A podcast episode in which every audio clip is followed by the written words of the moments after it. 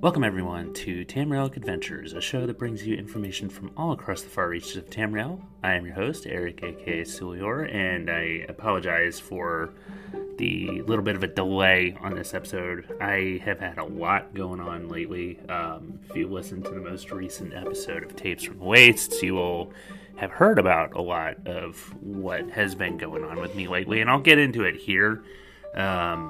At least most of it. I mean, there are some things that aren't really relevant. So, but yeah, so I may not go into quite the detail that I did in Tapes from the Wastes, but I will kind of give you guys an overview. So if you haven't listened to that episode, please do. Also have a little bit of an announcement that I'm going to make toward the end of this episode.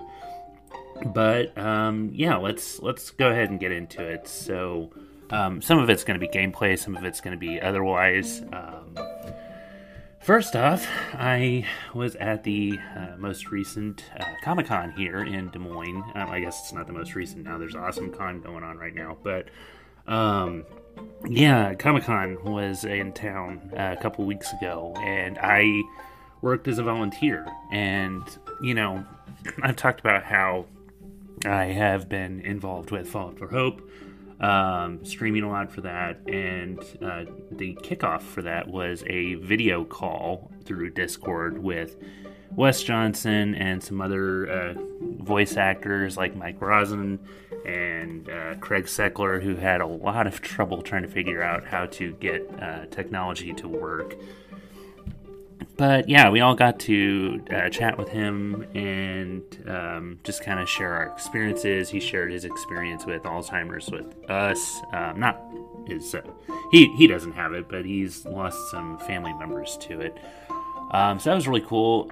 And I told him that I was going to be there, and he wanted to see what I looked like. But I'm sure he forgot before then. But, you know, leading up to it, he had been tweeting about it, and I had been commenting and tweeting about it myself. And he actually went into my profile and looked at some of my pictures. Before that, I actually, we took a trip to Indy to see some family members, and I posted pictures of that. So he happened to see one of the pictures that I posted of myself and my mom and a couple of my sisters and their dog. And he liked that, so I knew he was looking for me. So I worked with registration, so I was helping people get in and get tickets. So I was standing at the door waiting for the queue to let people in, and Wes was walking by, and I got his attention, and he came over and gave me a hug, and knocking shit down. He took a picture with me and told me to come back to his booth later on. So I did I did get a bit of a break, so I was kind of walking around checking the place out. This was the first Comic-Con I'd ever even attended, let alone volunteered for. So I was just soaking everything in, and, I got to meet several other people.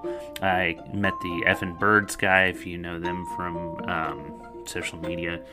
I met Rafael Sabarge, who is Kaidan Alenko, and from Mass Effect, and Carth Onasi from Knights of the Old Republic. He also was in Jiminy Cricket from Once Upon a Time, which I enjoyed watching that. I got to meet Troy Baker, who is a really nice guy. Talked to him for a few minutes. Tom Kenny was the headliner, but I never really got a chance to meet him, but I did get to take a picture of him. Who else was there? Kevin Nash and Scott and Sean Waltman. I almost said Scott Hall. He's no longer with us, unfortunately. Sean Waltman, X-Pac. I got to chat with both of them. Both really nice guys. The only person that I really had an issue with was David Yost, who is the original Blue Power Ranger. Yeah, I'm not really going to get into that, but Amy Jo Johnson, the original Pink Ranger, was there. Her line was always out the ass, but I did get to see her, at least.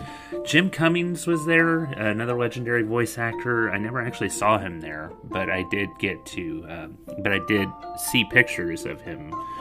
But yeah, after a little bit, I did go back and chat with Wes Johnson a little bit more. Super awesome dude. I can't say enough good things about him. He took a picture with me in full Sheogorath regalia, minus the Wabbajack. I would have loved to have seen the Wabbajack, but he's had issues on traveling with props before. He also had a staff of Sheogorath that got broken into pieces last year. So I don't blame him for not bringing that along. Would have loved to see the Wabbajack, completely understand, but he didn't have to do any of that for me. You know, most people had to pay like $40 or $50 for signed pictures, or even pictures, period. But, you know, he's got this deal where if somebody buys a picture, they get it signed for free. He took pictures with me for free, and he also gave me this little postcard with a picture of him and all of his characters that he signed for me. And, you know, I know I'm a part of, you know, I've been a part of Fallout for Hope, and he knows that I was involved with that. I was wearing the Fallout for Hope t-shirt, but still, he didn't have to do that for me. So I really appreciate it, Wes, if you're listening to this. You're an awesome guy. I got to sit in on his panel, and he also, you know, he was posting pictures of this too. People who were fans that were at the panel with him wanted to show him some of the local restaurants, so he actually went to dinner with some of the fans. That's the kind of guy that Wes Johnson is. Can't say enough good things about him. The other things that I have been... I'll save this for gameplay. But let's get into some of the news that's going on. Of course, we had the Xbox and Starfield showcase. So I'm going to do kind of a quick run-through of that. I'm not going to really get into the Starfield part, and I will tell you why toward the end of this episode. So...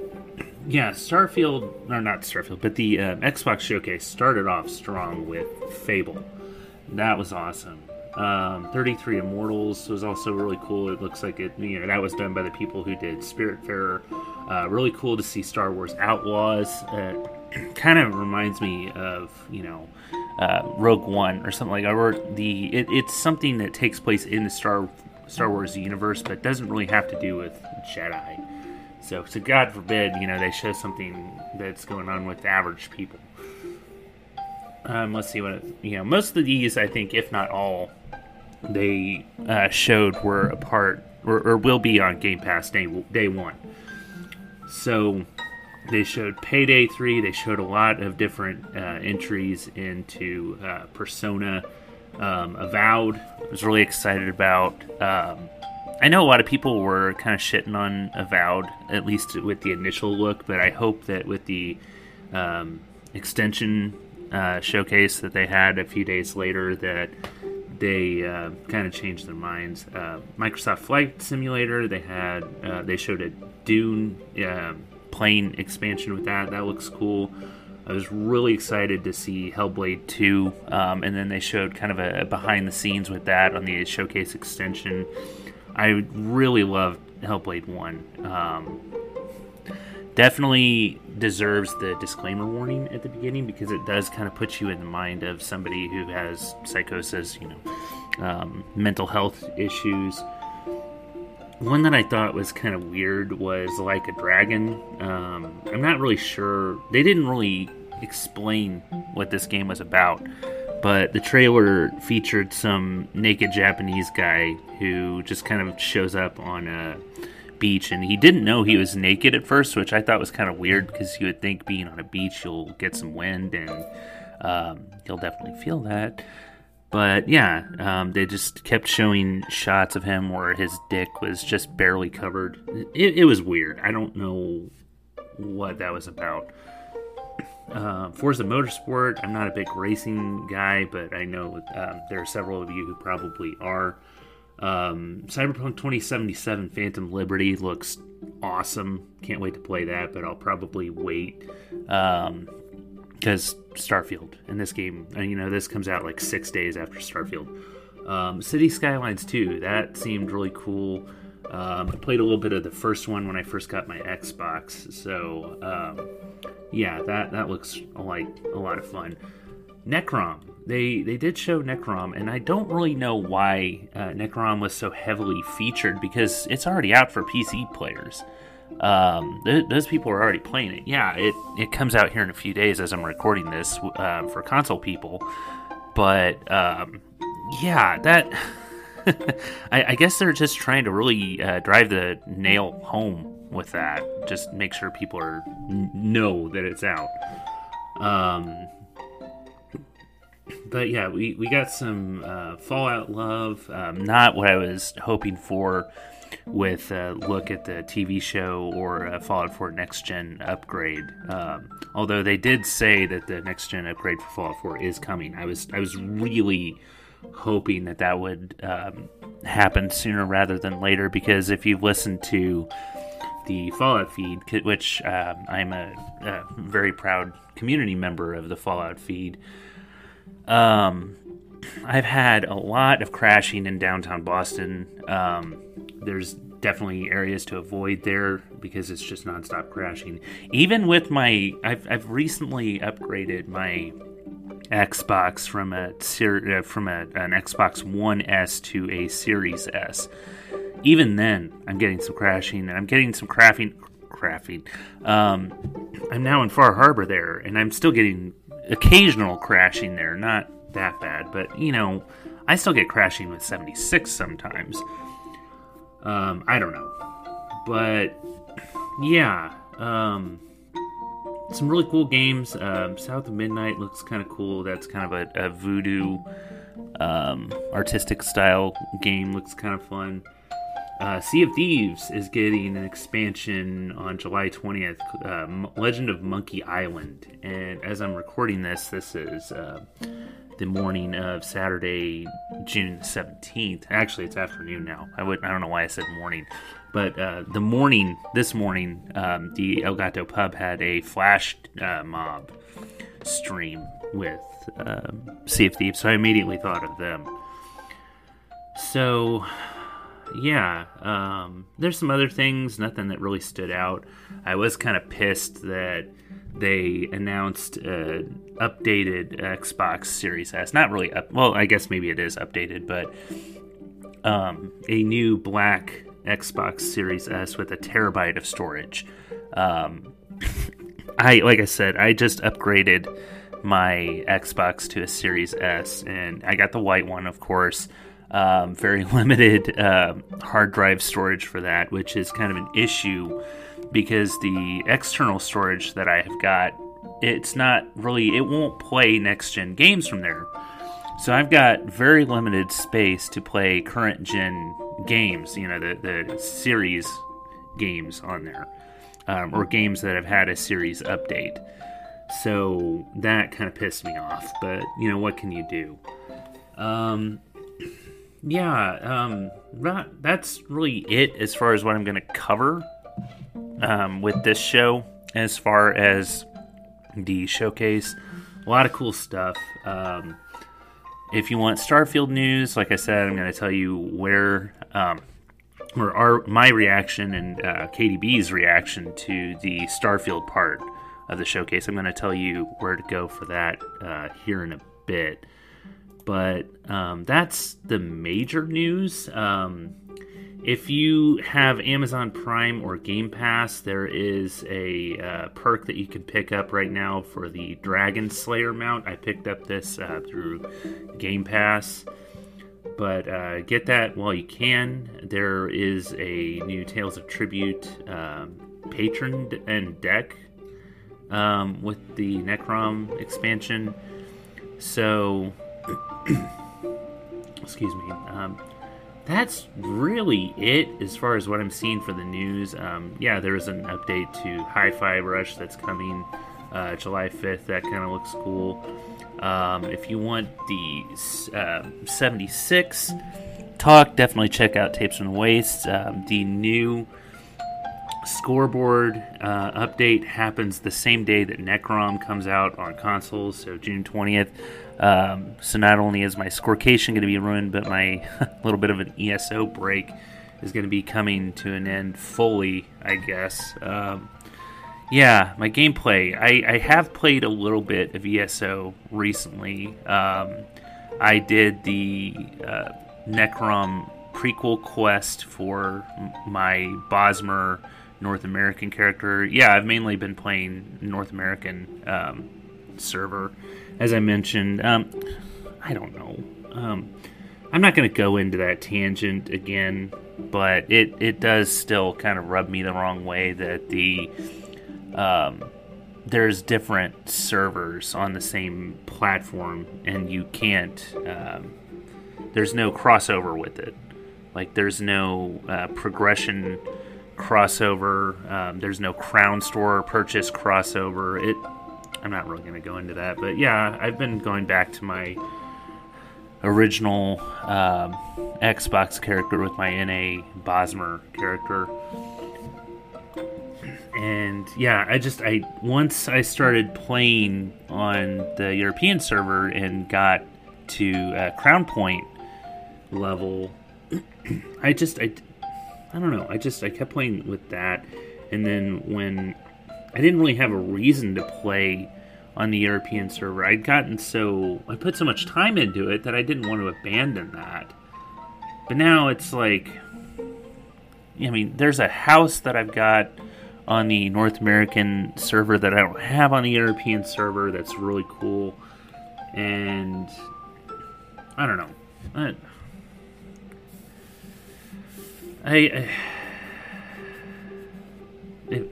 know. I'm not gonna get into that anymore. But it does still frustrate me. I think my point still stands on that. But yeah, I've been doing a little bit of ESO, just kind of prepping myself for Necrom. Yeah, there's a lot of quests that I haven't completed with the North American server that I did with the European server. I think my combat rating, or my champion point rating with my European server is like 580 something. And I did reach combat point status with my Bosmer in the North American server. I think it's like 75 or something like that. But yeah, I haven't progressed nearly as much with my North American character. Other than that, played a little bit of Redfall. I think I'm level 13 right now. I'm doing a lot on the second map. I think I've mentioned that there's a second map. I mean, if you don't know that there's a second map in Redfall by now, I don't know what to tell you. I think I'm getting fairly close to the end of the game. Not quite there, but I'm very close. After that, I don't know. I'll probably still leave it installed in case anybody wants to do any multiplayer stuff with me. And I'd also like to check out the other characters. I've been playing as Jacob this whole time. Excuse me. Other than that, I haven't really played a ton. I'm trying to think. I played a lot of Fallout 4. And like I said, if you want to hear my Fallout 4 talk, check out the Fallout Feed. You'll hear bi-weekly updates from me on that show. I think I did talk about it a little bit with Tapes from the Wastes. Also, you can check out their YouTube. I stream, trying to stream at least twice a week, and you can check out my Fallout 4 gameplay there at twitch.tv/Sulior, because I'm not totally keeping my play to streams, but most of it is. Some of it may... I don't know. I'm not going to get into that. Also, I've done some stuff in Fallout 76, and I did talk about this in the most recent episode of Tapes from the Wastes, but I'll also talk about it here. So, I've done a couple of events with the El Gato Pub. I don't remember if I talked about either one of the... I know I didn't talk about the most recent one on the show, but I can't remember it. Regardless, I'll just go ahead and rehash it. So, yeah, I have done some, group events in Fallout 76 recently. So with El Gato Pub. So the first one was what they call the catfight nights, claw brawl. So these are in-game boxing matches. So you got to make sure your character doesn't have any significant advantage, like anything that would really make it unfair. So no armor, no mutations, no food that would give you a boost. Most of the time, or most of the perk cards are okay, but there are certain ones that are banned. So yeah, you're basically fighting in your underwear. You're basically naked, and it is your character has to win 7 rounds. Whoever gets to 7 rounds the quickest wins.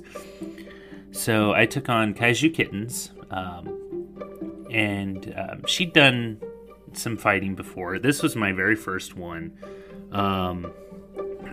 and yeah, it was a lot of fun. She did win.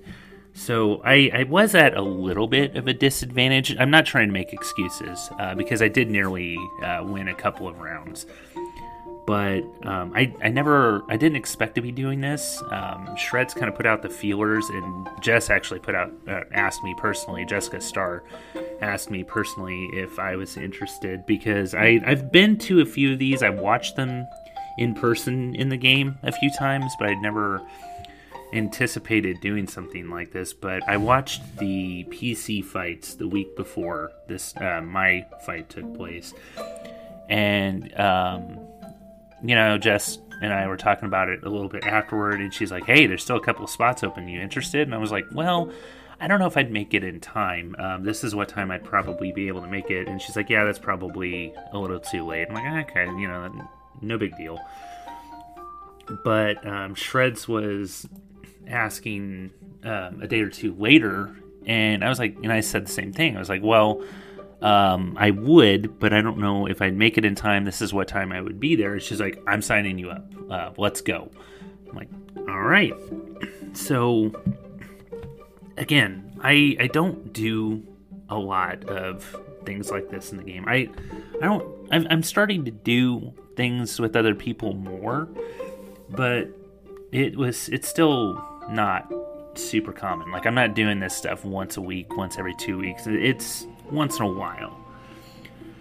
And I'd scrapped a lot of the extra perk cards that don't pertain to my main build. So the ones that were relevant to unarmed, most of them were scrapped. So the ones that I were able to equip, I couldn't max out. So again, I was at a little bit of a disadvantage, but no excuses. Kaiju Kittens has become a friend of mine. I met her through hanging out in Justice United Wastelanders streams.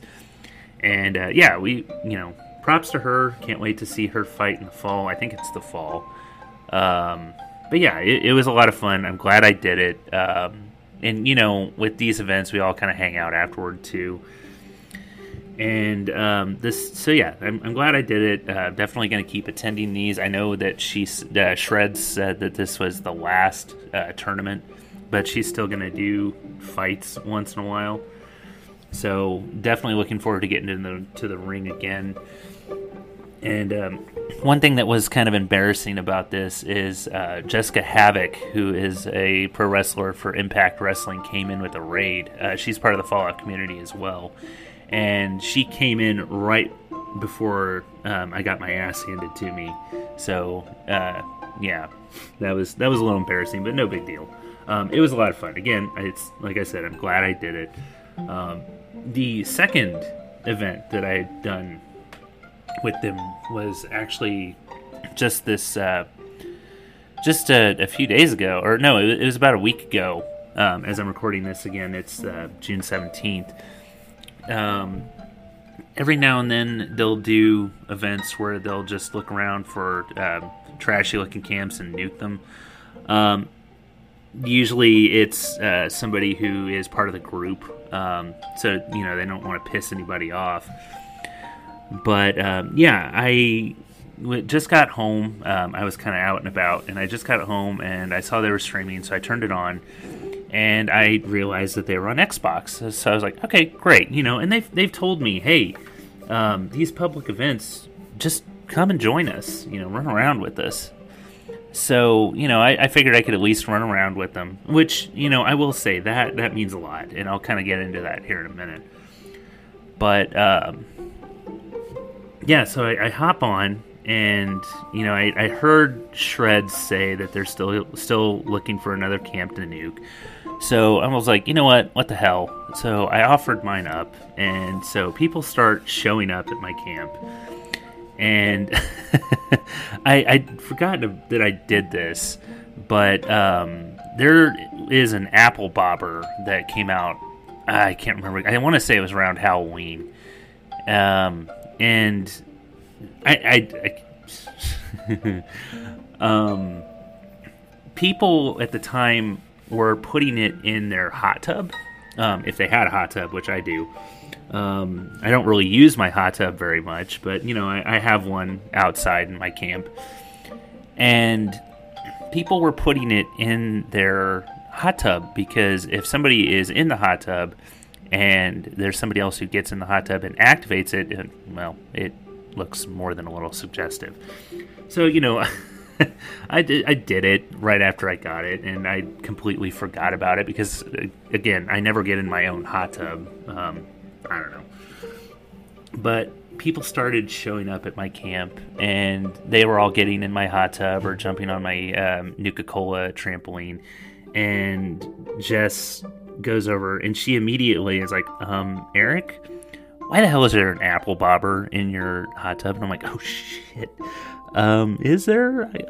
I legit forgot about it. But, you know, they were all kind of laughing about it. And, you know, we were all just kind of hanging out, having a good time. And I'm like, okay, this is kind of stupid. You know, I'm sitting here talking to them the whole time through the text chat with the stream. And I'm like, this is stupid.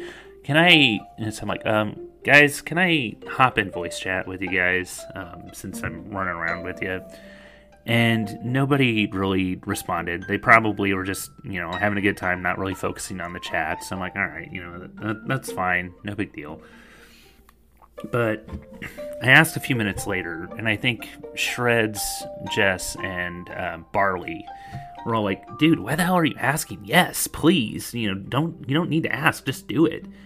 And I mean, here's the thing about me, and, you know, like I said, I've talked about all this on Tapes from the Wastes, but I don't know if maybe some of you guys don't listen to that. Pretty much, if not, you know, most, if not all, of my school career, I was kind of treated as an outsider. And granted, it's been more than 2 decades since I've been in high school, but that sort of thing kind of sticks with you in the back of your mind, where you just kind of accept the fact that you're an outsider. And I know it's not like that anymore. I'm more involved in things than ever before, but that voice that you have in your head, it's really hard sometimes, if not impossible, to turn it off. So, but yeah, you know, I hopped in voice chat, and we were all hanging out, and XO1 King from the Modus Files podcast, which I'm also a part of, showed up at my camp, and he didn't know who the hell I was. He was there to see Jess, because, you know, Jess also voices his character's girlfriend in the Modus Files, so, you know, he was there to see her. But, you know, we were all kind of chatting afterward, you know, and, you know, like I said, my camp got nuked, and there was actually some random guy that showed up trying to warn us about the incoming nuke, and, you know, we're all kind of like, yeah, dude, we know it's planned, it's all good. But he was nice enough to fix most of the stuff after the bomb dropped, which I appreciated. He didn't have to do that. I had pretty much everything I needed to repair everything. But yeah, it was a great time. And yeah, like I said, Shreds, El Gato Pub, fantastic community, just like Jess's United Wastelanders. So If you're interested, definitely check them out. They're both on Twitch, El Gato Pub and You Wastelanders. Really great communities, very welcoming, treat you like family, which, from what you have heard, means a hell of a lot to me. So, yeah, that's pretty much all of my gameplay. A lot of Fallout, a lot of Fallout, non-Fallout, a little bit of Elder Scrolls.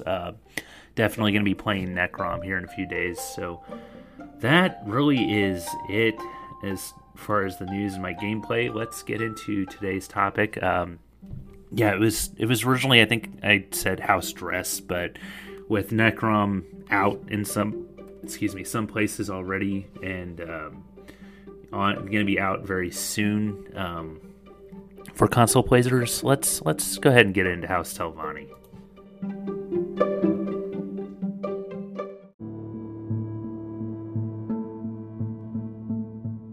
All right, so I completely forgot another thing that I did recently. So this was this past Thursday.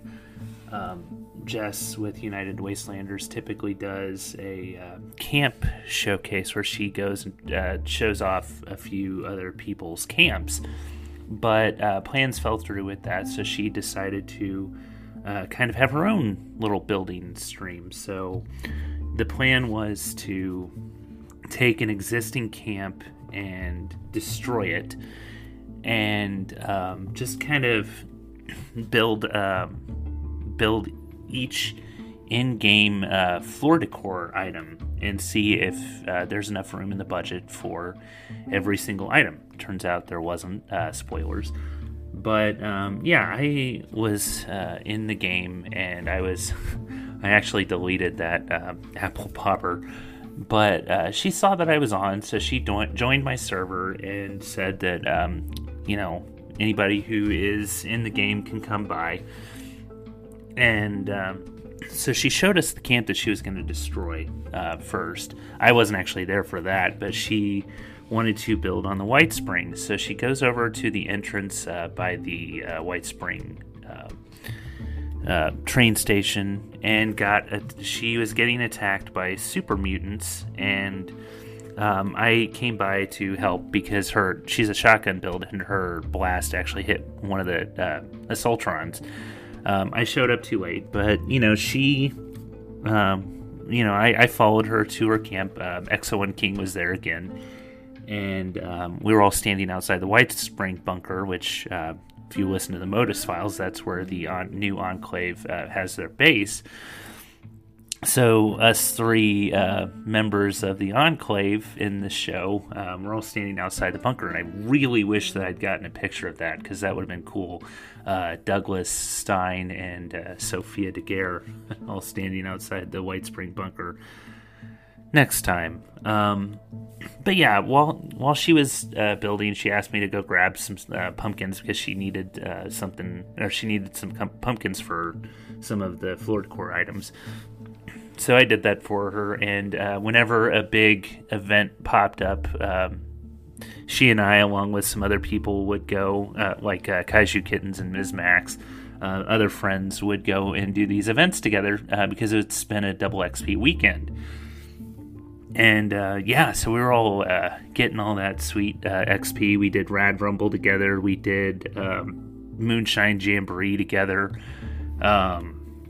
A few of us also did Most Wanted together. It was a lot of fun. I gained like 5 or 6 levels due to double XP. So I wasn't able to hang out for the entire stream, but again, it was nice to play some 76 with some friends, and also listen to Jess's building tips. Anyway, that is it. I forgot to mention that before I ended the last segment, so let's get to what we're here for, unless that's what you're here for, but I encourage you to stick around for the lore segment too. We're going to talk about House Telvanni. So this is, I figured this was topical with Necrom coming out, and it kind of, some of the story focuses on House Telvanni. So House Telvanni is also known as Clan Telvanni, the Brown Party of Telvanni, or Brown Hats. And these, of course, this is, of course, one of the great houses of Morrowind. And the Telvanni district is in northeastern Morrowind, so it includes Port Telvannis, which is the archipelago of in the northeast, and the eastern portion of Vardenfell district. So, of course, there's a council seat in Sadrith Mora, which is home of the Great House's leadership. So they once controlled the Telvanni Peninsula, but no longer have any properties on the island, the mainland, as of the Fourth Era. They value talent, knowledge, and initiative. So the house is comprised primarily of wizard lords who have traditionally isolated themselves and protected the commoners in their mushroom hut villages. You know how I mentioned how the House Lalu and House Redoran kind of have their distinctive architecture? Well, the Telvanni typically have the giant mushroom houses, which in my mind is really cool. They have the mushroom houses. They don't really care about politics or what other people think, and they stay out of matters beyond their lands because they don't want trouble with anyone. They only want to be left alone and live comfortably. So the wizard lords and their mercenaries keep the people secure and ensure the health, wealth, and security of their house and their people. So if you've played Morrowind, there are some of these wizards that you have to go visit in these giant mushroom houses, and there aren't really any stairs, so there actually is a spot that you can go that will levitate you to the next floor, which I thought was really cool. I mean, this game came out in 2003. Actually, I think it was 2003. But yeah, happy 20th birthday, Morrowind, now that I think about it. That was really cool to see that at the time. So, let's get into the first era here. So House Telvanni was founded in ancient times, predating the War of the First Council. And of course, I'm getting all this from the UESP wiki. So in the 36 Lessons of Vivek, this speaks of a monster called the Pocket Cabal, hiding itself from the spell lists of the great Chimeri wizards of the extreme east. So these are believed to be the people who eventually would become the Telvanni. So this is also where the Emperor parcels would grow wild near towers, libraries, and slave pens.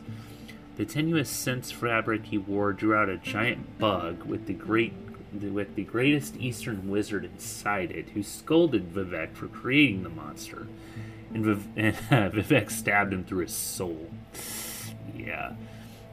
Prior to the war, 30 of the most influential and revered Chimeri clans worked together to build the fabled Library of Andul, which is a grand repository containing of the genealogical records related to the earliest Velathi settlers and other assorted knowledge about the earliest history of the great houses. 6 of the 30 revered families hailed from House Telvanni: the Andis, the Halarvu, the Lurlan, Rilith, Cedrian, and Telvanni clans. The location of the tombs were presumed to be lost in the aftermath of the War of the First Council, along with the Library of Andul and the records contained within.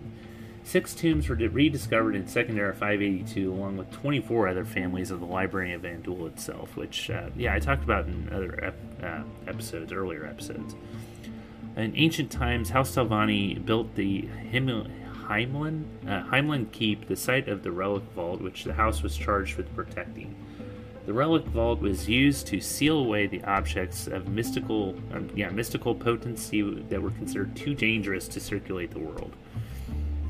House Telvanni was already an active Chimera house by the time of the War of the First Council broke out in earnest, and fought alongside House Andoril, Dress, Redoran, and Hlalu against the secular House Dagoth and the Dwemer, which, you know what, I'll probably just talk about them in the next episode. Early in the conflict, they and the other great houses were considered dispersed and poorly organized, suffering multiple defeats until Indoril Nerevar was made Horritor. Nerevar eventually gathered the houses and Ashlander clans to attack the fortress of Red Mountain, which led to the victory of the Battle of Red Mountain. When the Nascent Tribunal Temple moved forward to recreate the First Council, which they renamed the Grand Council of Morrowind, Telvanni was admitted as one of the ruling great houses, and the house would at some point adopt brown as its official identifying color. At some point also, a Telvanni wizard created a series of portals to various realms. This wizard went missing and was presumed dead, but his portals were later relied on and exploited by Devanith Fur, who would go on to become one of the most powerful members of the house. Fur himself had trafficked with the Daedra before by choice, although he only interacted with Azura and Mehrunes Dagon. So that is the first era. I don't know how much of the second era I should get into, considering the chapter just recently came out, but I'll kind of get into it a little bit. In the second era, a member of House Telvanni created the Vardvark, which you do see all over Vardenfell. These creatures spread throughout the island of Vardenfell and were wiped out by the Ash Blight centuries later. So you do see them in ESO, though, which is kind of cool. So, and also during the year, Morrowind was invaded by the Kamal of Akavir in what would become the Second Akaviri Invasion. The invasion force was completely bypassed. They completely bypassed the Telvanni Peninsula and Vardenfell, both of which had holdings of House Telvanni along the Sea of Ghosts. So this house was unaffected by that. But afterward, the other houses signed an alliance with the Nords of Eastern Skyrim. So, of course, Morrowind is part of the Ebonheart Pact. Much to the chagrin of the other houses, Telvanni refused to join the alliance. So, I guess technically, if you consider yourself part of the Telvanni house, you're not part of it. 10 years later in Second Era 582. This was all in Second Era 572. In Second Era 582, the Telvanni looked at provinces outside the Ebonheart Pact for slave labor. I've talked about this elsewhere, and Black Marsh. So they employed slavers who sailed as far as High Rock and Hammerfell for goods. Members of the house occasionally requested that their slavers acquire individuals of specific race and gender and age. House member could be looking for healthy young men to perform physical labor, older men as chaperones, or someone of specific knowledge to perform a specific task. On Vardenfell, the Kimona Tong was employed to recapture slaves. Slavers employed by House Telvanni often used tactics such as extinguishing lighthouse beacons to bait incoming ships into wrecking, so they can use those people as slaves. I'm not happy about any of this, even though the Dunmer are one of my favorite races. Definitely don't like this aspect of them. So, during the Three Banners War, Heimland Keep was attacked by a contingent of soldiers from the Daggerfall Covenant who mistakenly believed the Keep was military training for mages. House Telvanni still upheld their responsibilities, which included attending to the Relic Vault for the Three Banners War. An agent of House Telvanni was sent to steal the Covenant warships design. So yeah, this is part of the the Ebonheart Pact thing. You need to steal Covenant warship designs from the shipyard at Tava's Blessing in the Alakir Desert. The agent was attacked by necromancers. Don't know if the agent was able to bring back these. Currently, Magister Thrana hoped to study the fingerbone of St. Films. A traveler extracted relics from Zaintiraeris, I don't know how to pronounce that properly, which is a Daedric ruin of the Redoran territory, and on behalf of Argonian slave named Sun and Shadow. The Magister agreed to endorse Sun and Shadow's bid for freedom in exchange for the relic. Mr. Strato was poisoned by a Telvanni wizard named Savarik, who bargained with the House Lalu to dispose the Magister Hashalu coveted Dratha's territory, and they infected Dratha's mushroom with infectious spores, but the plot was stopped by Dratha's mouth with the assistance of a traveler. So there you are again. Close to the end of the Second Era, the land-hungry Third Empire turns its attention to Morrowind, because at that point they weren't part of the Empire. So we all know how that went. So let's go to the Third Era. So the city of Sadrath Mora was the district seat of the Telvanni on Vardenfell. Even though the Archmagister Gothrin did not live there, but resided in nearby Telrun. Sadrath Mora is the home of the Council Hall, in which each Telvanni lord was represented by a lieutenant with the title of Mouth. The actual lords themselves lived in their own towers and did not attend the council, which I think is kind of funny. Even Master Neloth of Tel Naga, who resided nearby Sadrath Mora, did not attend the council. Some Telvanni opted out of the rat race for power within the council entirely due to their isolationism. But among those who actually cared about who the leader was, the ever-procrastinating Archmagister, few ever voiced their opinions, which, how do you expect to get anything done if you don't?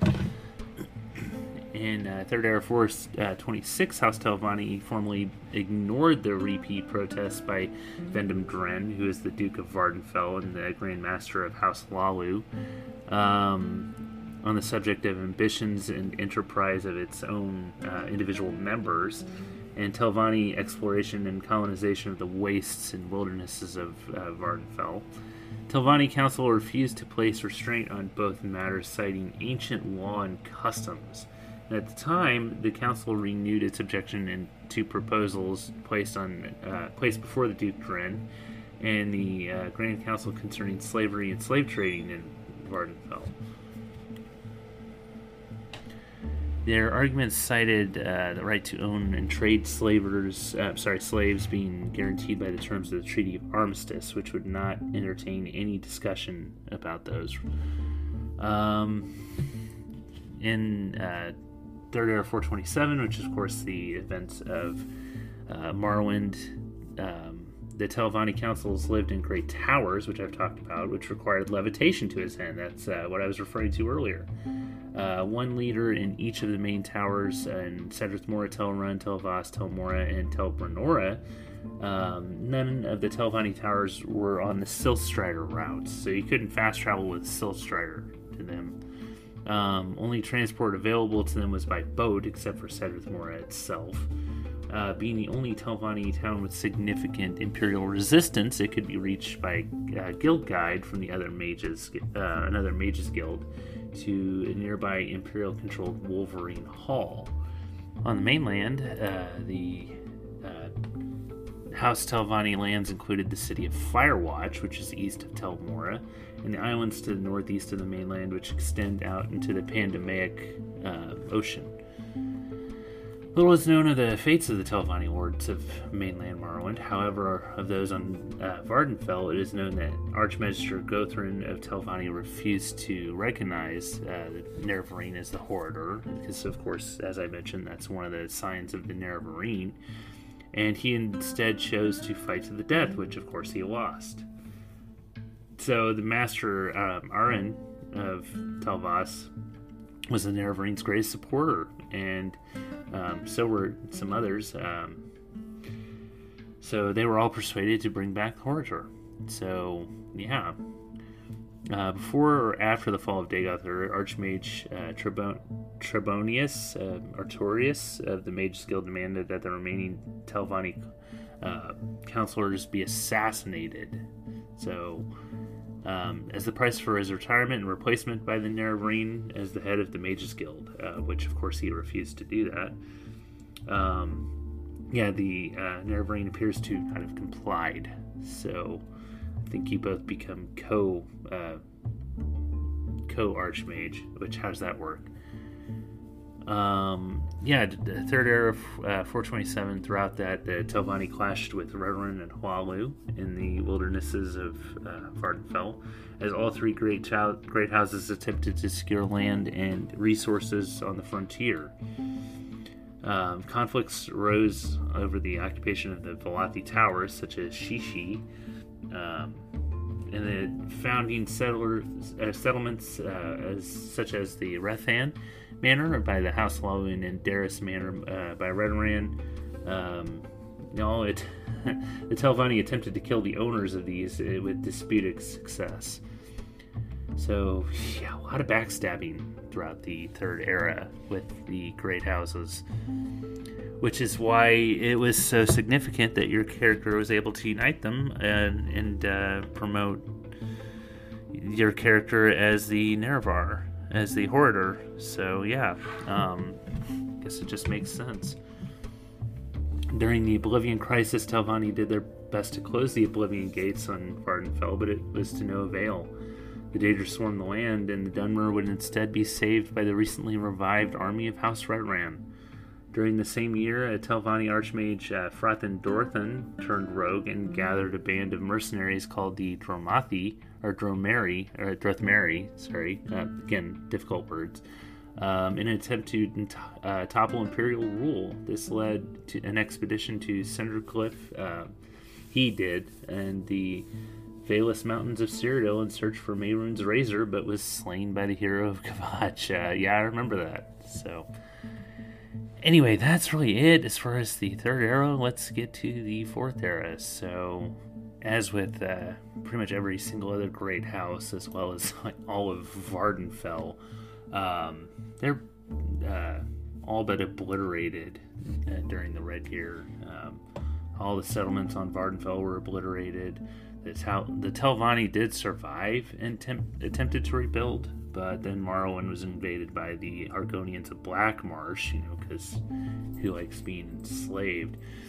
So the Argonians focused on wiping out the weakened House Telvanni, and in circa 4th Era 6, easy for me to say, the last remaining stronghold of the house was sacked by the Argonian invasion force, and the Great House fell.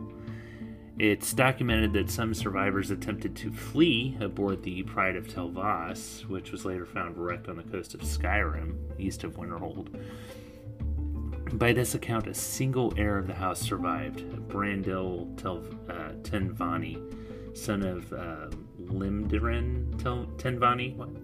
I don't know why it's Tenvani and not Telvanni. Who was found as an infant by the Argonians, and he grew up in Blackmarsh under the name Brandshay. Marion is also a descendant of House Telvanni, and as of the Fourth Era, the holdings of House Telvanni are on Vardenfell. It's unknown where they are. Despite these setbacks and no longer having holdings on the coastal mainland, House Telvanni remains a ruling great house of Morrowind. In 4th Era 16, the High King of Skyrim seceded control of Solstheim to Morrowind, which we know about, ostensibly a sign of compassion because the Dunmer people are suffering. The act served as a pragmatic political propose. Skyrim could not deny Dunmer refugees across Solstheim without sparking an unwanted conflict with Morrowind, which had long maintained a theoretical claim on the island.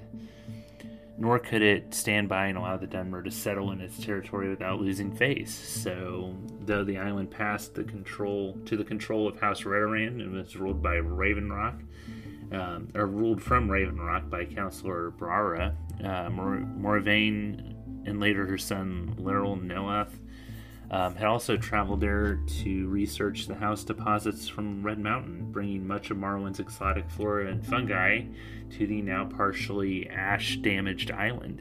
Because, yeah, some of the Red Mountain explosion did reach Solstheim as well, which is why when you're traveling around there, most of the Dunmer have that gravelly voice. So, yeah, Red Mountain erupting really sucked. So during his time here, Neloth as a pronouns pal. He had been studying Heartstones, which are a fallout originating from the center of Red Mountain, and has learned how to use the magic to weave living things from the ash. By 4th Era 201, Neloth had finished growing a settlement of Tel Mithrin on Solstheim. Though the people of Solstheim viewed him as possibly mad, he was still well respected by the other Telvanni wizards. He often took apprentices, though he used them in painful experiments more often than not, and he actually more often than he actually taught them. So yeah, what a wonderful guy. Now I've planned on returning to Vardenfell after finishing his research on the ash spawn, which started to appear on the island after the Red Year. Tel Mithrin, as far as we know, is still cordial with Redoran rulers of Solstheim, with the local Redoran city of Raven Rock and Tel Mithrin content to ignore each other. So that's as far as what we know has happened. So as I mentioned, the Telvanni wizards, it's mainly wizards and things like that, but they cultivate the largest and most majestic mushrooms of Morrowind, which are located in the Zarfirbel Bay, I think is how you pronounce that. And these plants take 1,000 years to grow and have a special ecology all of their own. Some mages called mycoturges are so in tune with the fungi that they can grow giant mushrooms into any shape that they desire, including towers and animals. So some are said to have adapted the Dwemer style of the Fortes convention as an aesthetic element in their defenses, and as they approach their towers. These tests include an analyzation of patterns needed to proceed systematically. If no pattern is found by the ordering actions to be done, which requiring the observer to examine obstacles to see if a path around the difficulty is needed.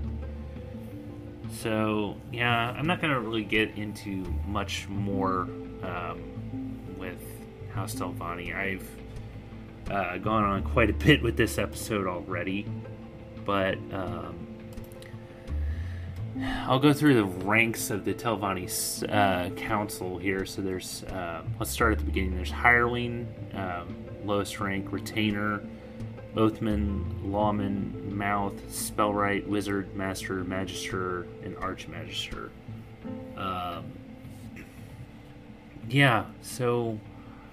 If you'd like more information, check out the UESP wiki page. It talks a little bit more about their society. Like I said, I've kind of gone on quite a bit already. And I completely forgot that I've been playing a lot of Oblivion, too, during my gameplay. It's been quite a while since I've done an episode. So, yeah, I've played Oblivion recently. I have been playing it on PC. Oblivion I had on a a Game of the Year disc before I got my series console. There were a few games that I had on a disc that my console no longer doesn't have a disc drive, the one that I upgraded to, so I had to get rid of those, unfortunately. But I do have Fallout 3, Fallout New Vegas, and Oblivion on PC as well. So I got a collection of mods for Oblivion. Let me just see what these are, if you can give me a second here. Okay, it's called Oblivion Rebirth Plus, and a lot of these are graphics upgrades, because Oblivion came out in 2006, so a lot of it's graphics overhauls, but which is it's a lot. It's crazy, the difference that this mod collection makes. And it takes forever to download because I don't have the subscription to Vortex, the Nexus mod site. So it did take a while because I have to authorize each mod individually to load, and it took a long time, a few hours. But oh my god, the the uplift, the facelift that it gives this game is incredible. Well, another thing that I really appreciate that it did was it gave the game controller support, because Oblivion doesn't natively have controller support. It's mouse and keyboard. So yeah, I've been playing a lot of that. I did the Oblivion Gate outside of Kvatch, and I haven't gone to Cloud Roar Temple yet, or to I haven't gone to take Martin to see why am I blanking on his name? Joffrey in Coral. I haven't taken him back there yet. I've just kind of been running around with him. But yeah, that's been a lot of fun. So I completely forgot that I forgot to mention that earlier, because I did this a while ago. But yeah, that's really going to be it as far as this episode goes. Yeah, that one thing that I kind of hinted at earlier is that you've probably seen this already, but I now also have another new podcast, and this one is called the Starfield Sandwich Podcast. So yeah, another new podcast. So yeah, I had kind of talked about how I'd also watched the Starfield Direct as well, and this game, it looks incredible. I talk a lot about how I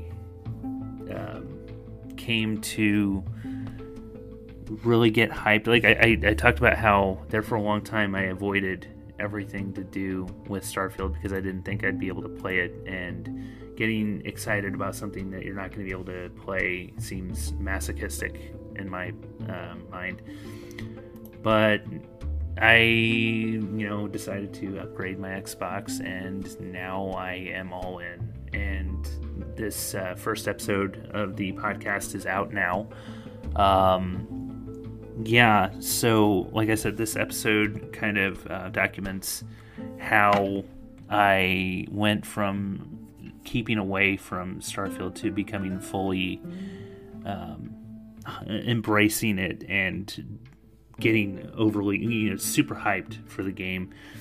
And also it breaks down, Kelsey kind of shares his journey on that as well. My co-host from Tapes from the Wastes.